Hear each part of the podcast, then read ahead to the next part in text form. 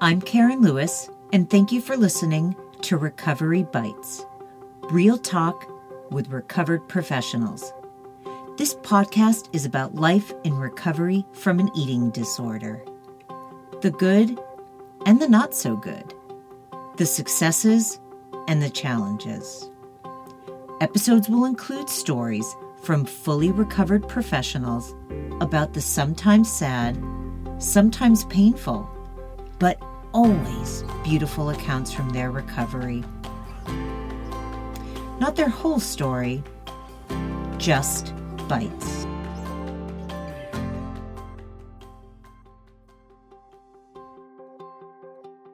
All right, everyone. We are in for such a powerful episode today. My guest is Ragen Chastain, and I cannot tell you what a beautiful soul, powerful human being Ragen is. I am actually not going to say too much about this episode because Ragen has so much to say and speaks to all of it beautifully that I don't even think I could do it justice. We are going to cover, I'll tell you, a few topics how to deal with fat phobia within the healthcare system by being your own medical advocate. Also, that it shouldn't even have to be this way, but it is. And Ragen talks about the fact that there is hope. People are activists and they are doing beautiful work. Also, talked about how Due to weight stigma, Ragen was praised when she was in the worst part of her eating disorder.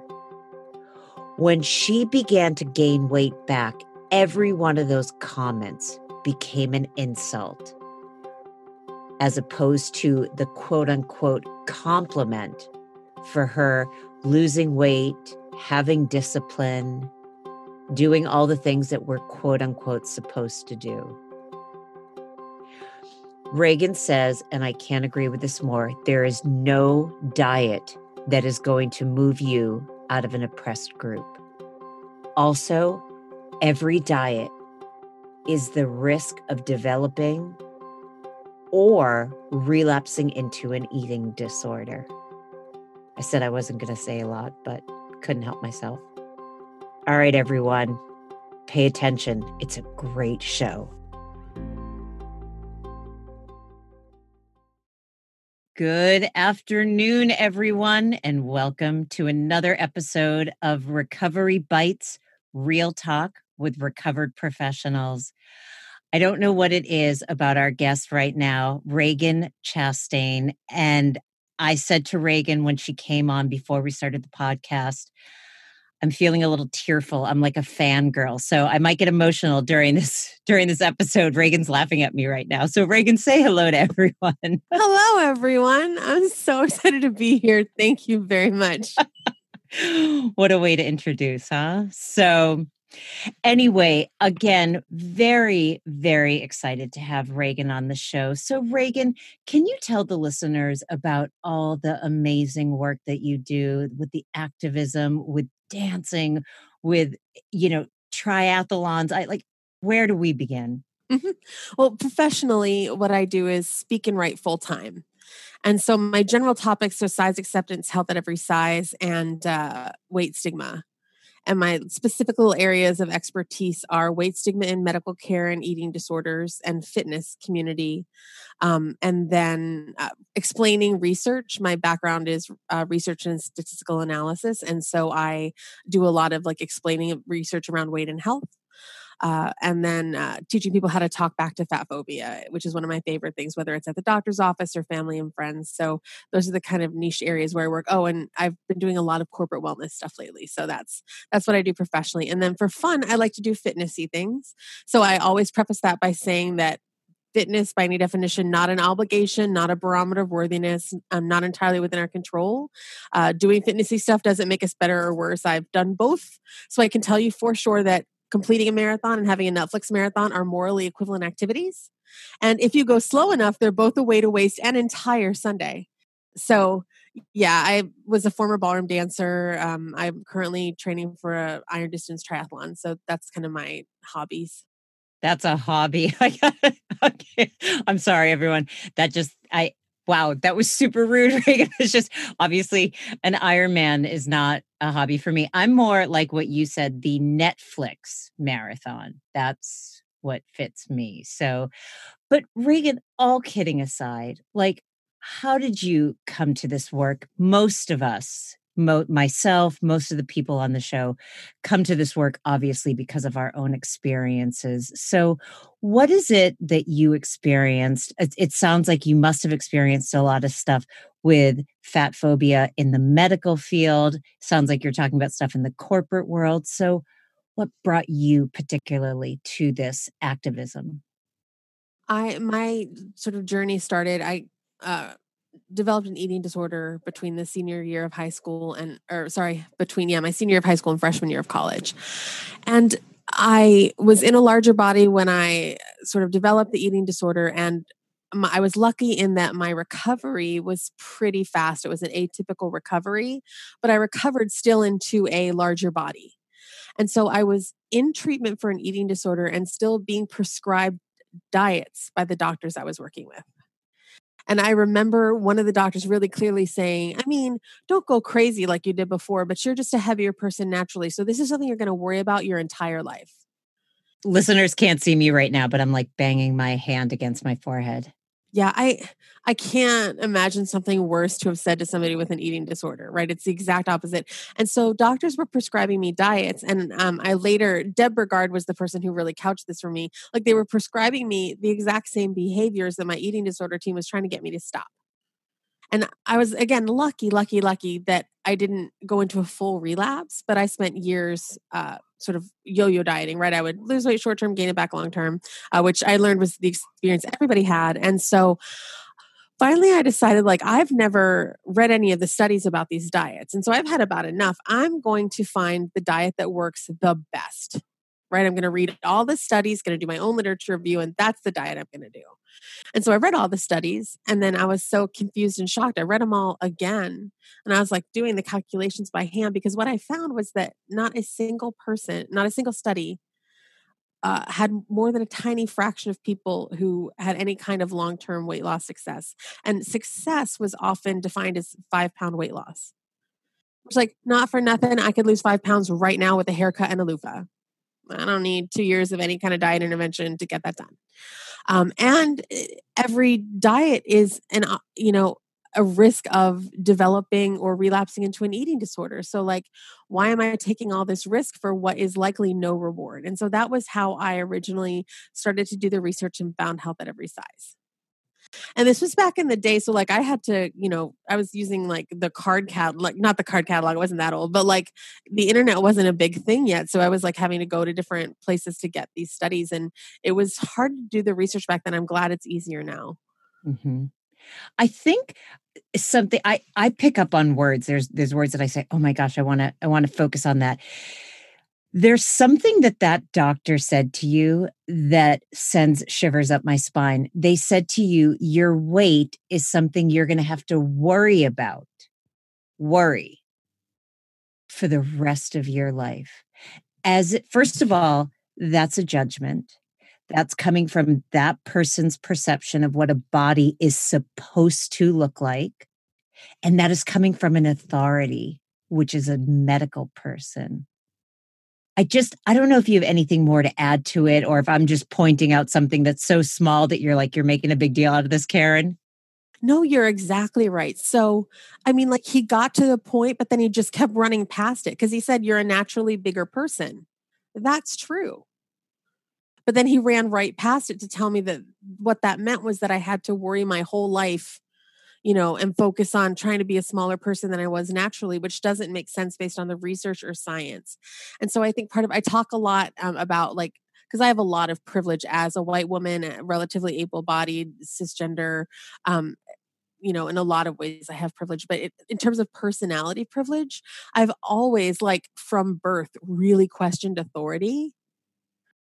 And while that made my mother's life very difficult, she nurtured that in me despite how i mean my mom is i got i won the lottery of moms um but yeah so i all like that thing that i had always had and that had been nurtured in me allowed me to question that instead of saying okay like this is my path forever and i can never question it.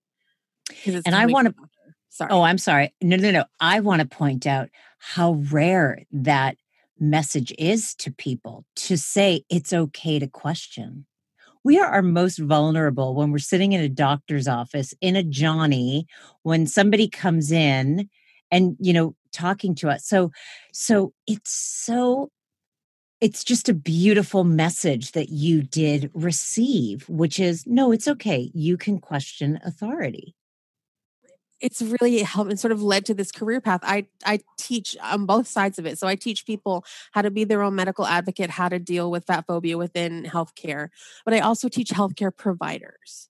And so I've spoken to entire conferences of physicians, allied healthcare providers. And so I get to like work on both sides of that issue. But the thing that allowed me to do that was my ability to say, this person could be absolutely wrong and I have the right to start asking questions and start doing my own research. And, you know, that's valid.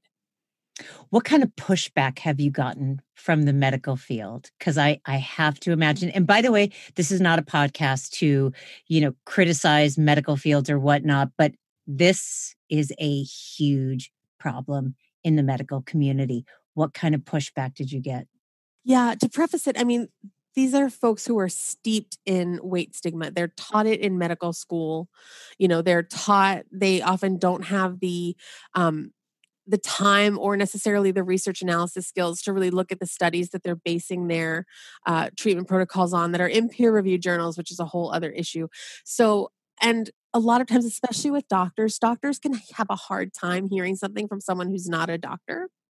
And so when I do talk to physicians, I can, I almost always, that first hand that shoots up into the sky, that's somebody who's going to ask me, well, where did you go to medical school? And my answer is always, well, I didn't. If I did, I'd probably be making the same mistakes that you are. Like I had to go outside of that system to get this information, and that's why I'm trying to bring it to you. And they're not always happy with the answer, but it at least explains the situation a little bit but i also love that and and that is activism work which is going outside of the system to get the information. I also want to say ragen it's also tremendous dedication and devotion that you have. I mean it doesn't sound like you were just like i'm just going to read an article outside of the medical journals and then gather all this information. Like i heard you say you know research and everything that you've done. I mean i i I've often said to clients, well, let me take a step back. How did you get the emotional energy and courage? And as I'm saying that, I'm thinking, isn't this ludicrous that we have to have courage to speak out about our bodies? But you had to. How did you, how did that come about?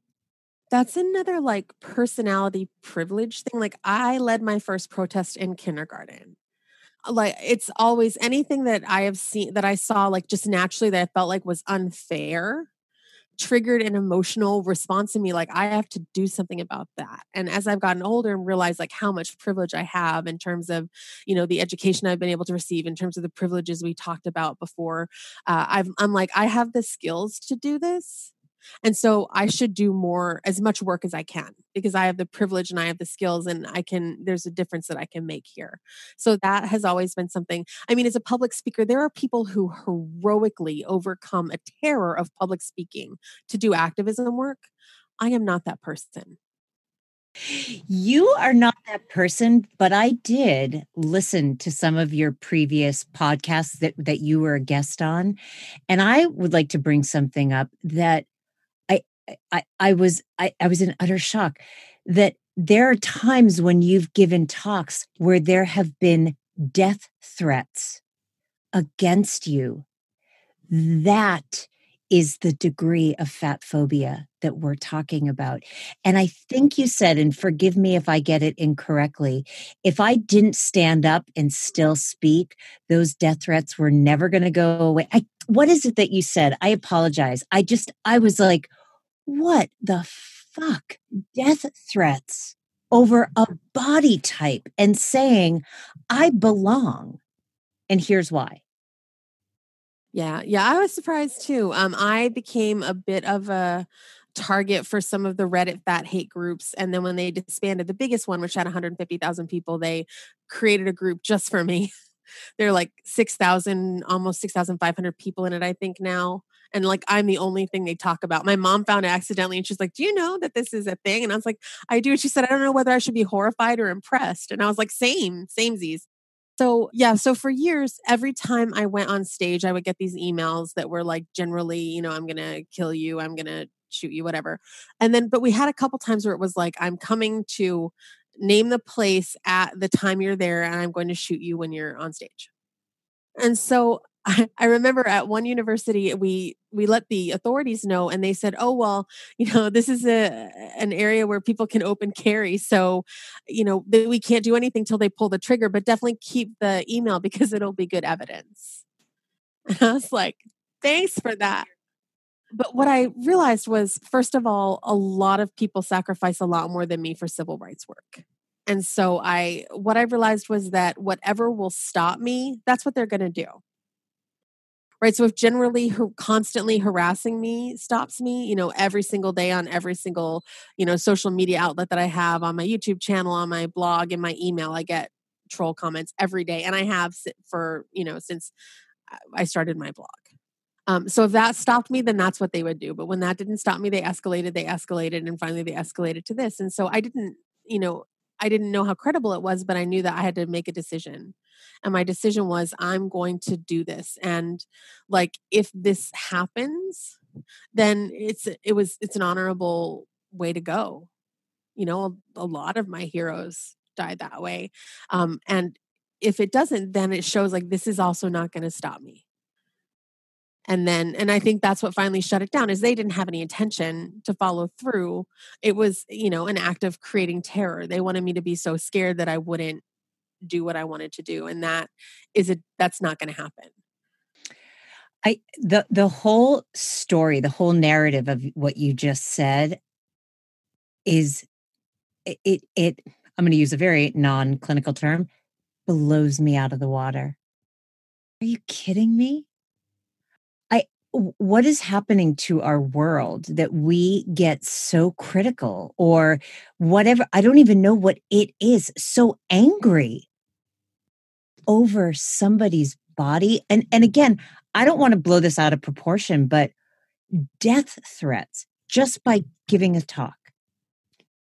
Yeah it, you know the idea that and to be clear other communities have been dealing with this for a lot longer and at a lot higher rate um, but for me, like within fat activism, the idea that telling people you have an option to love your body as it is telling people you have an option to pursue health outside of weight loss like the fact that that is something that some people get so upset about that they're willing to issue a death threat kind of tells us where that issue is in our culture how like how that's become a bit of you know kind of a pinpoint issue that people are like this is worth you know threatening people over. There's such a a community of people who have apparently like a lot of free time like a lot of free time where like this is what they do is they try to make fat people who love themselves hate themselves.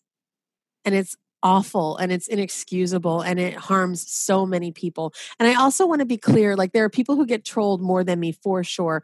There I'm not I'm also not like a typical experience. So I never want people to be scared of speaking out because they're going to get the kind of trolling that I get because it's not likely. I came along at a time when like that was being really whipped up and Reddit was, you know, really more of a thing. Uh, so I want to be clear about that too. Like being, becoming a fat activist and speaking out for yourself in whatever way doesn't necessarily mean you're going to experience that, but you might, and then you have to make the decision like, how do I want to deal with that? And whatever decision people make is totally valid. Mm-hmm. What do you think is going on in the eating disorder community with regards to acceptance of health at every size?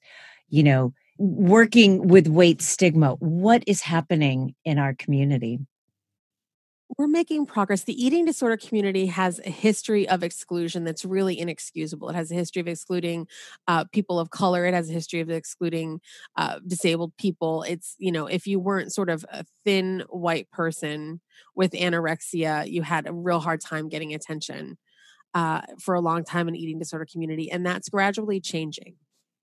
Uh, one of the problems I, you know, within eating disorder community with weight stigma is that some people in in eating disorder community are profiting from weight stigma.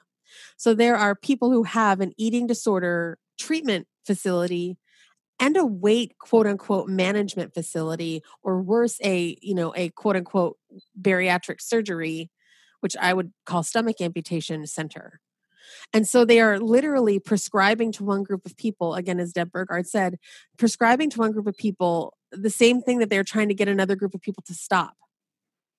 And even to to the point of surgically inducing that in people.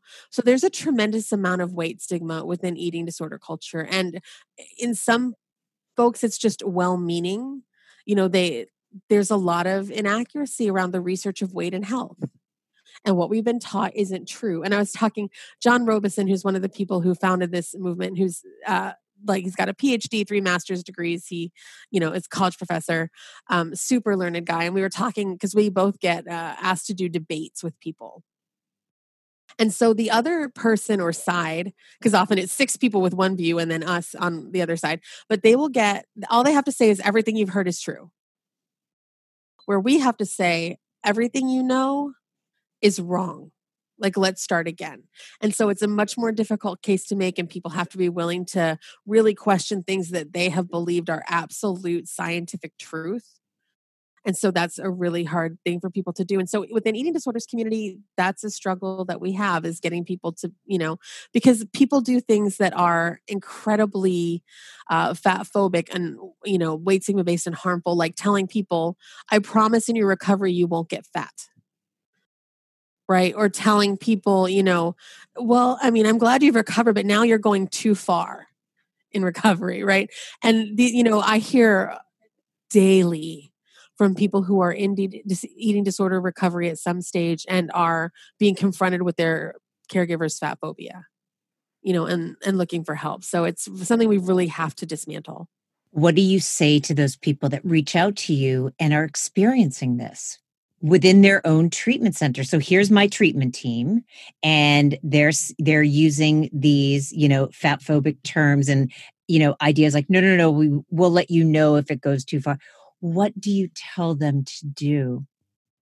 Uh, so the first thing I always want to make clear is this is not your fault.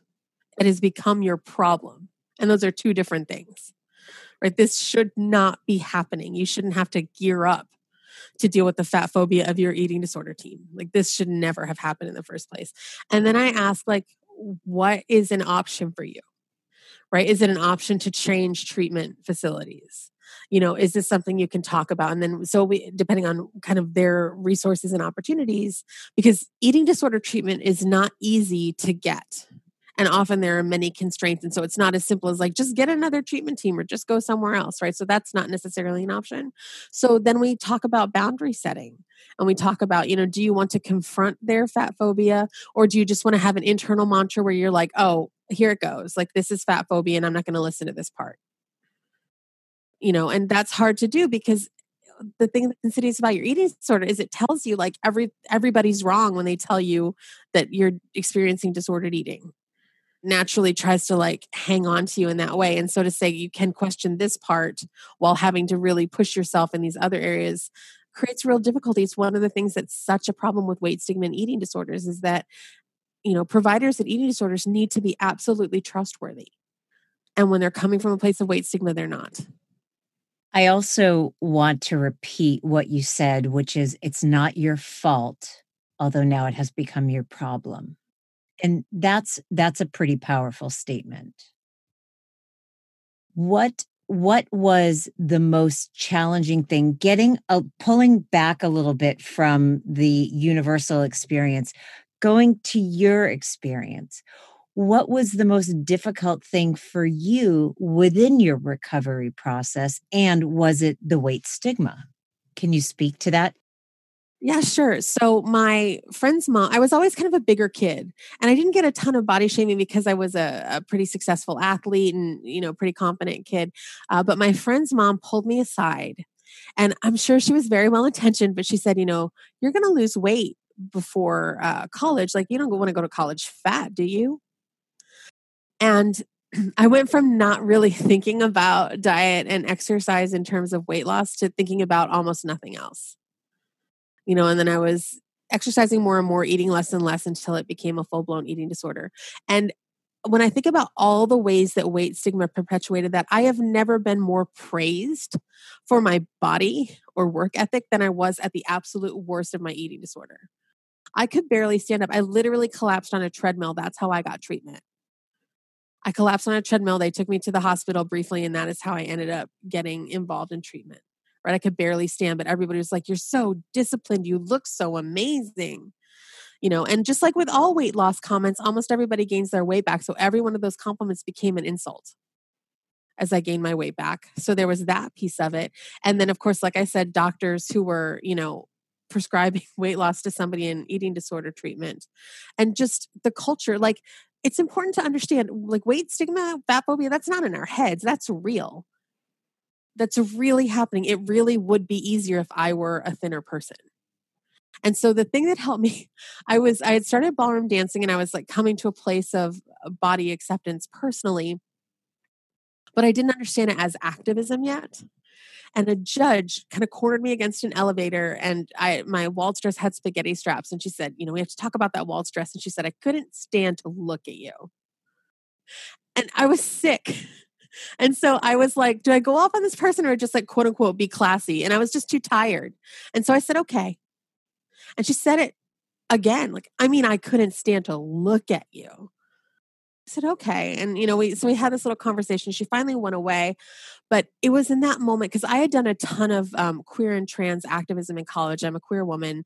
And, but I had never thought of being fat like being queer right? Like this is a group of people who are oppressed by an idea.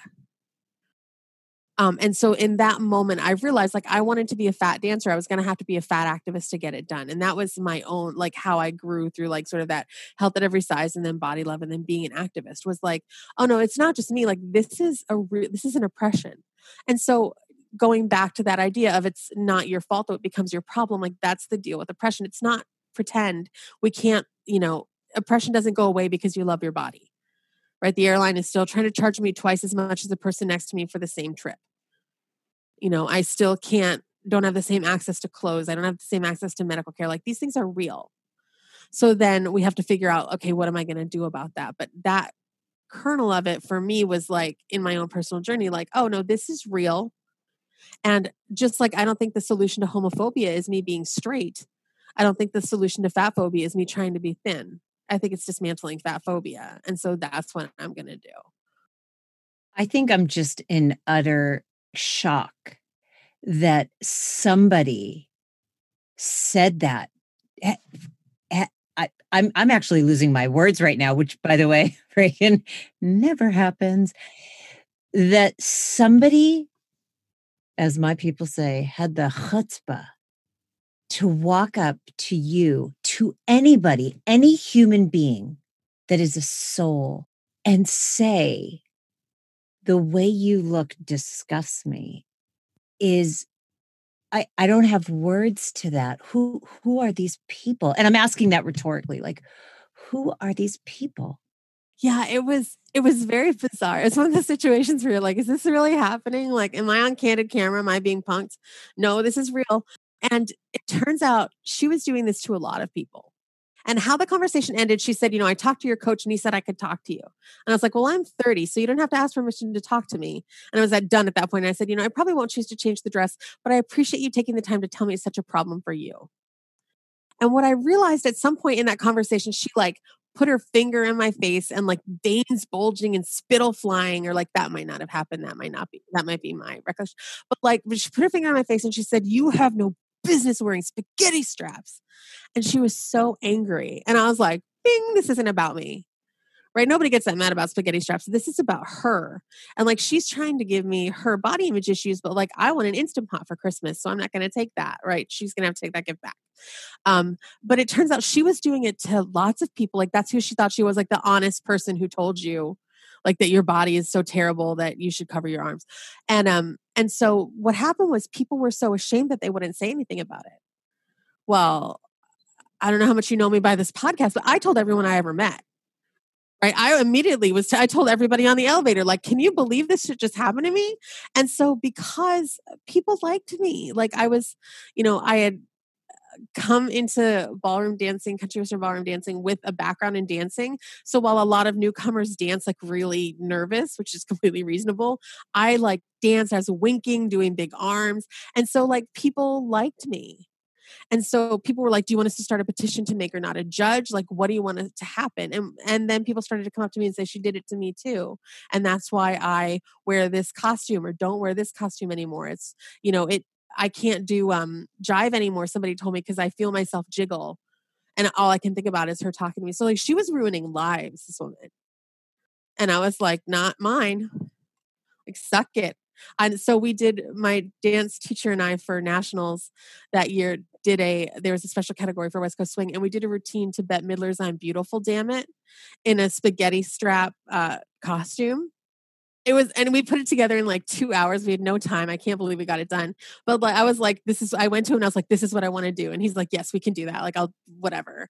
And so like he did the choreography and stuff, but it was, you know, it's just one microcosm of the example of what people think it's okay to tell you when you're fat right they think it's fine and helpful and like they think of themselves as like this you know special uh, truth teller who like maybe no one's ever told you that we think fat is bad. Maybe you I'm, I'm sure i'm the first person who's ever given you this information so like thank me for that. What do you say or what do you think? I i have clients and i can i can see them right now that no matter first of all, you know, if I talk about, you know, this is a cultural problem, this is not a you problem, you know, I, by the way, Ragen, I can say all the right things. You can say all the right things. Deb can say all the right things. But then, but they say to me, I don't want to, I don't, I don't want to be an activist. I don't want to, I actually want the thin body. I don't want to accept this body. What do you say to people when they say that to you? I mean, it's so hard, right? Because it makes sense, right? I want to move myself out of the suppressed group is not an unreasonable thing to think. You know, so then we have to look at like, okay, realistically, you're allowed to do whatever you want with your body, right? I take a pretty extreme view of body autonomy. So you're allowed to do whatever you want with your body, but let's look at the likely result. So, what all the research tells us is that um, nearly every uh, weight loss attempt ends in failure, right? 95 to 98% of people regain all their weight within two to five years. And up to 66% of those people gain back more weight than they lost. So, the most likely outcome of this diet you're thinking about going on is that you will end up bigger than you started. So, the first and foremost, if you decide to do it, if that outcome happens, please understand that's not your fault. That's what every piece of research said would happen. If you've already tried to diet, which you probably have, and it didn't work for you, then you're probably never going to succeed, right? The chances don't get better over repeated attempts. You know, there are outliers who succeed. And what happens is the diet industry, I mean, the diet industry in 2012 made $20 billion. In 2018, they made $72 billion that $52 billion is uh, an amount of money that we can't conceptualize like we can't understand. Like it's end world hunger for a year kind of money. And so the way they do that is they take responsibility for the first part of the biological response when short term we lose a little weight. And then they get people to blame others and ourselves for the second part of the biological response when we gain the weight back. Right? Because our bodies don't understand that they'd be more socially acceptable if they were smaller. And so they don't understand that they're hunger, they're hungry, they're sending us all the food signals, and we're like, nope, no food for you. So they're like, clearly there's a famine. Right. And then we get on a treadmill and they're like, oh, famine, and we're running from bears. Like, this is no good at all. I have systems for this. And so they become, they change at a biological level to be like weight gaining, weight maintaining machines. And there's nothing wrong with weight gain. There's nothing wrong with being bigger. That's not the issue. The issue is the lie that doing this um, intentional weight loss thing is going to move you out of an oppressed group. because there's almost no chance of that happening. So once we understand that, and to me, that's the first part. Like nobody has to be an activist. You can be fat and just try to live your best life without doing activism. And you can, there's lots of levels of activism. I, my, I do a monthly workshop and this month I'm talking about like activism as a self-care practice. Right. So that like when something happens, I say something and then I never go back to that conversation. Right. I don't need to argue with trolls. I just say, I saw injustice. I did something about it. Success. Boom. You know, I set a boundary with my family and then we just don't talk about that right that's it so like I, I make sure people know that there are options in terms of like the idea of activism because people a lot of people think like you're either like in a bikini protesting in the street a la Marilyn Wann or like you're dieting right and there's so much in between but for me it was doing the research and I think part of that again that privilege is that I had the ability and the education to do that research so it's not like I think dieting is likely to not be successful I know it I know it. I read all the research. When I tell a doctor, I'll do it if you show me a single study where a majority of people have succeeded, I know they don't have a study. Right? I know I'm I'm winning that fight. And so mm-hmm. that's really helpful to me. But once I took weight loss off the look, I'm not going to be a thin person. Right? And for me, comparing impressions is tricky, but for me as a queer and fat person, it's the same like if I take off the table that I could somehow become straight, what's left? And then I get to make choices from that group of things until I take the idea that I could be a thin person off the table or that I'm not like with surgeries willing to risk my life and quality of life. Okay, so that's off the table for me. Now what options am I choosing from? That to me is where the the empowerment starts is just making those choices from the the list of possibilities instead of the list of things that probably aren't going to happen you know, I'd like to be taller too. I can't reach a lot of stuff, but I'm not going to like try to stretch myself out. So like I'm going to buy a reachy tool and a step ladder. I'm choosing from the list of options that are possible. Mm-hmm. You know, I I didn't think I was going to go into this question, but it just there's something that made me think of it when you said um, talked about surgery. I do have clients who have said, I have tried everything. I've tried every program, weight loss, lifestyle change, I'm just, I'm going to do the surgery. I'm going to have bariatric or bypass surgery. I don't think people truly know what the life is like, what the medical complications leading up to death. Is there anything you could explain that that you could just enlighten people on? It's not just I'm going to go in like you said, what did you say? Amputate my stomach. And then voila, life is good. Can you speak to the to the se- severe, severe medical complications? Yeah, so first of all, let's be realistic about the surgery. What it does is it takes a healthy digestive system and it creates a disease state in order to force starvation, in order to force the body to consume itself to become smaller. That's what the surgery is. Uh, and it came from uh, a surgery that was done. You know, people needed it; it was medically necessary, and then it turned out they lost a bunch of weight. So they were like, maybe we give it to fat people for whom it isn't medically necessary. So, like, my digestive system works great. What we're going to do is mutilate it so it doesn't, and that's going to solve your problems. So that's that is what the surgery is, and it is based on the idea that being fat is so bad that it's worth dying or ruining your quality of life to become thin that is the medical point of view that allows this to be an ethical quote unquote ethical practice. And so there are three groups of people who have gone through the surgery. Group one are happy. And they may be happy because they are in what's called the honeymoon period before the complications start. Or they may be happy because temporarily they've you know they've moved themselves out of the oppressed group and so they're willing to sacrifice anything for that. I talked to somebody who's had seven emergency surgeries and she'll need to have more and she's like, but I mean, I get to shop at the normal clothing stores. So, like, again, this is the effect of fat phobia. You know, the idea that, and uh, again, as Deb Burgard pointed out, they don't ask people, like, do you want to mutilate your digestive system or do you want to take one more pill for the rest of your life? Like, they don't explain the choice that way. So, that's group one. Like, they're happy. Group two have horrific lifelong side effects and would do literally anything to take back their decision. Literally anything.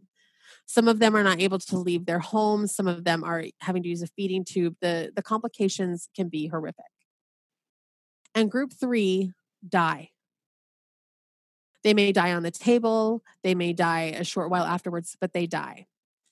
And the problem is, nobody can tell you which group you're going to be in until you're in it and there's no going back. And these weight loss surgery centers are are incredibly profitable. And so they do these seminars and they trot out the group 1 people, right, who are usually in their first in that honeymoon period and they're happy and they talk about all the, you know, basically I moved myself out of an oppressed group and it's so great. You never hear from the group two people. You never hear from the friends and family who would do anything to have a fat mom or friend again rather than to have had that you know the person. I hear a lot from people who are like yeah my mom just wanted she didn't even want to be thin she just wanted to fit on a roller coaster. So she had the surgery and she died. You know right? I'd rather petition the amusement park to fix the roller coaster to fit me. I'd rather do that but that you know again people get to choose what they want to do with their bodies but i don't know and again, this is something else Deb Burgard has talked about. She's, if you don't know Deb Burgard, she is in, an incredible genius and uh, one of my heroes in the movement and helps me all the time with a lot of things. But she talked about like, I'm not sure there is such thing as um, informed consent around this surgery because they're telling you not that it'll solve any health problem necessarily and by the way any health problem they're telling you will it will solve thin people get this health problem and they are not asked to amputate their stomach to fix it right? There are evidence based interventions that don't involve weight loss for every health issue. So that's a whole other discussion. But, you know, they're telling you it's not only going to solve or prevent health issues, which may or may not be true, but that it's going to, you know, make you a person who, do, who no longer lives in an oppressed group. And they're not telling you very clearly about the downsides up to and including death. It's uh, that industry makes me so angry. Like I can barely like keep it together when I talk about it because they're butchering people and they're making incredible amounts of money to do it and they're patting themselves on the back because they've convinced themselves that being fat is so terrible that you know we should surgically induce thinness and that they're doing a, a good thing for us instead of being clear that like yeah weight stigma is terrible. And so we as medical providers should be on the front lines of solving it. They're preying on many many uh many fears and vulnerabilities of people, but two in particular, which is I want to fit in. And I think there's a stereotypical way of what it looks like to fit in, and medical fears, which, as you were saying, and, and I know, these medical fears are not due to weight. So they prey on image and medical, which are two pretty powerful things to combat. Yeah. And they, again, like just like you said with your clients, these folks have typically tried everything, right? If you are someone who's committed to trying to lose weight, your most likely life pattern is an entire life of yo-yo dieting followed by at the end of your life you'll be fat unless you know you have an illness that makes you thin like that's that's what the life pattern is and i talk to people who say you know my mom was on her deathbed and she has always been really critical of my health at every size and size acceptance but she finally said like i realized that i spent so much of my life trying to be thin that i wasted it and i'm glad you're not doing that.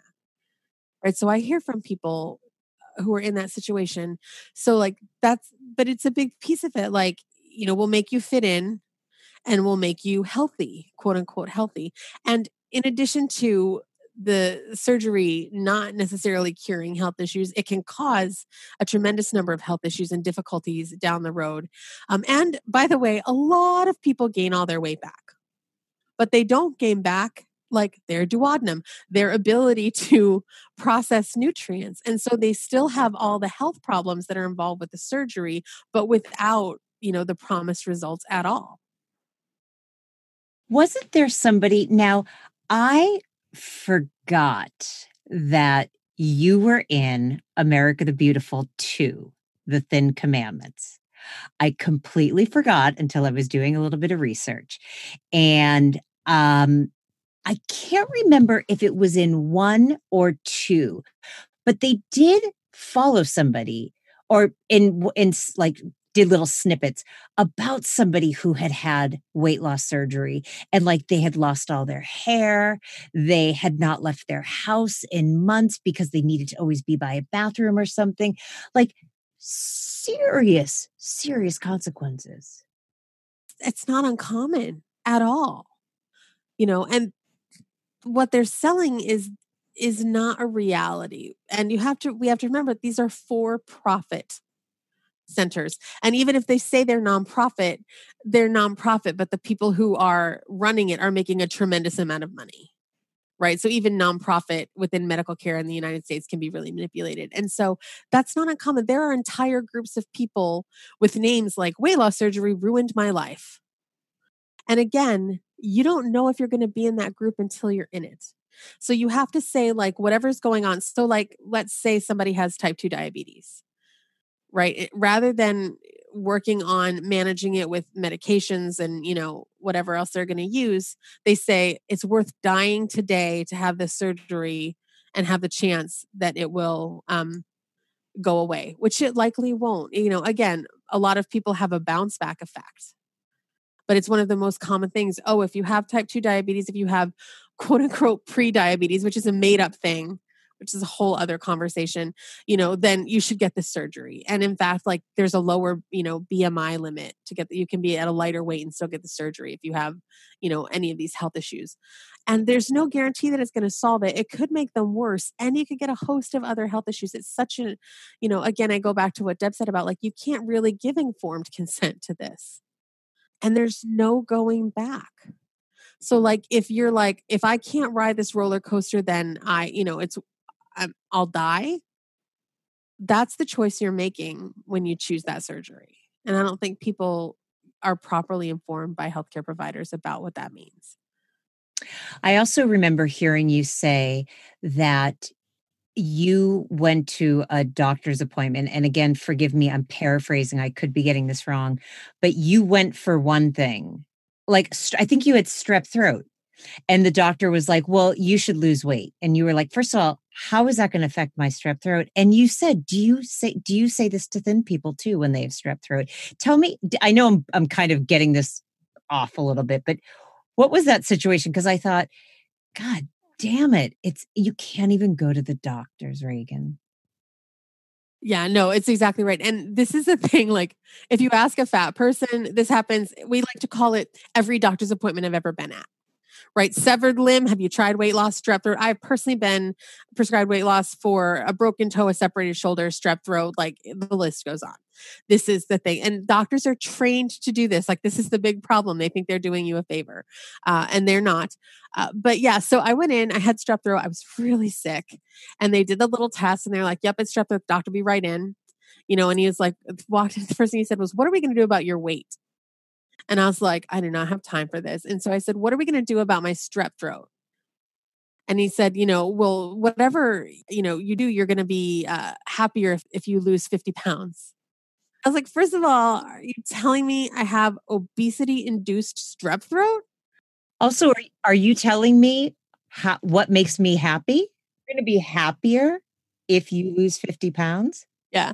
She said the thing about like whatever's wrong with you, you'll be happy if you lose 50 pounds. And I, this is not the best answer, but it's what I had on the day. I said, not if I have cancer. And so he literally threw his arms up in the air and said, Well, what do you want me to do? And I had my hand on this counter. And so I like hit the counter with every word. And I was like, What do you give thin people with strep throat? And he was like antibiotics. And what I wanted to say was like, well, let's have some of those, like on the off chance that they also cure strep throat in fat people.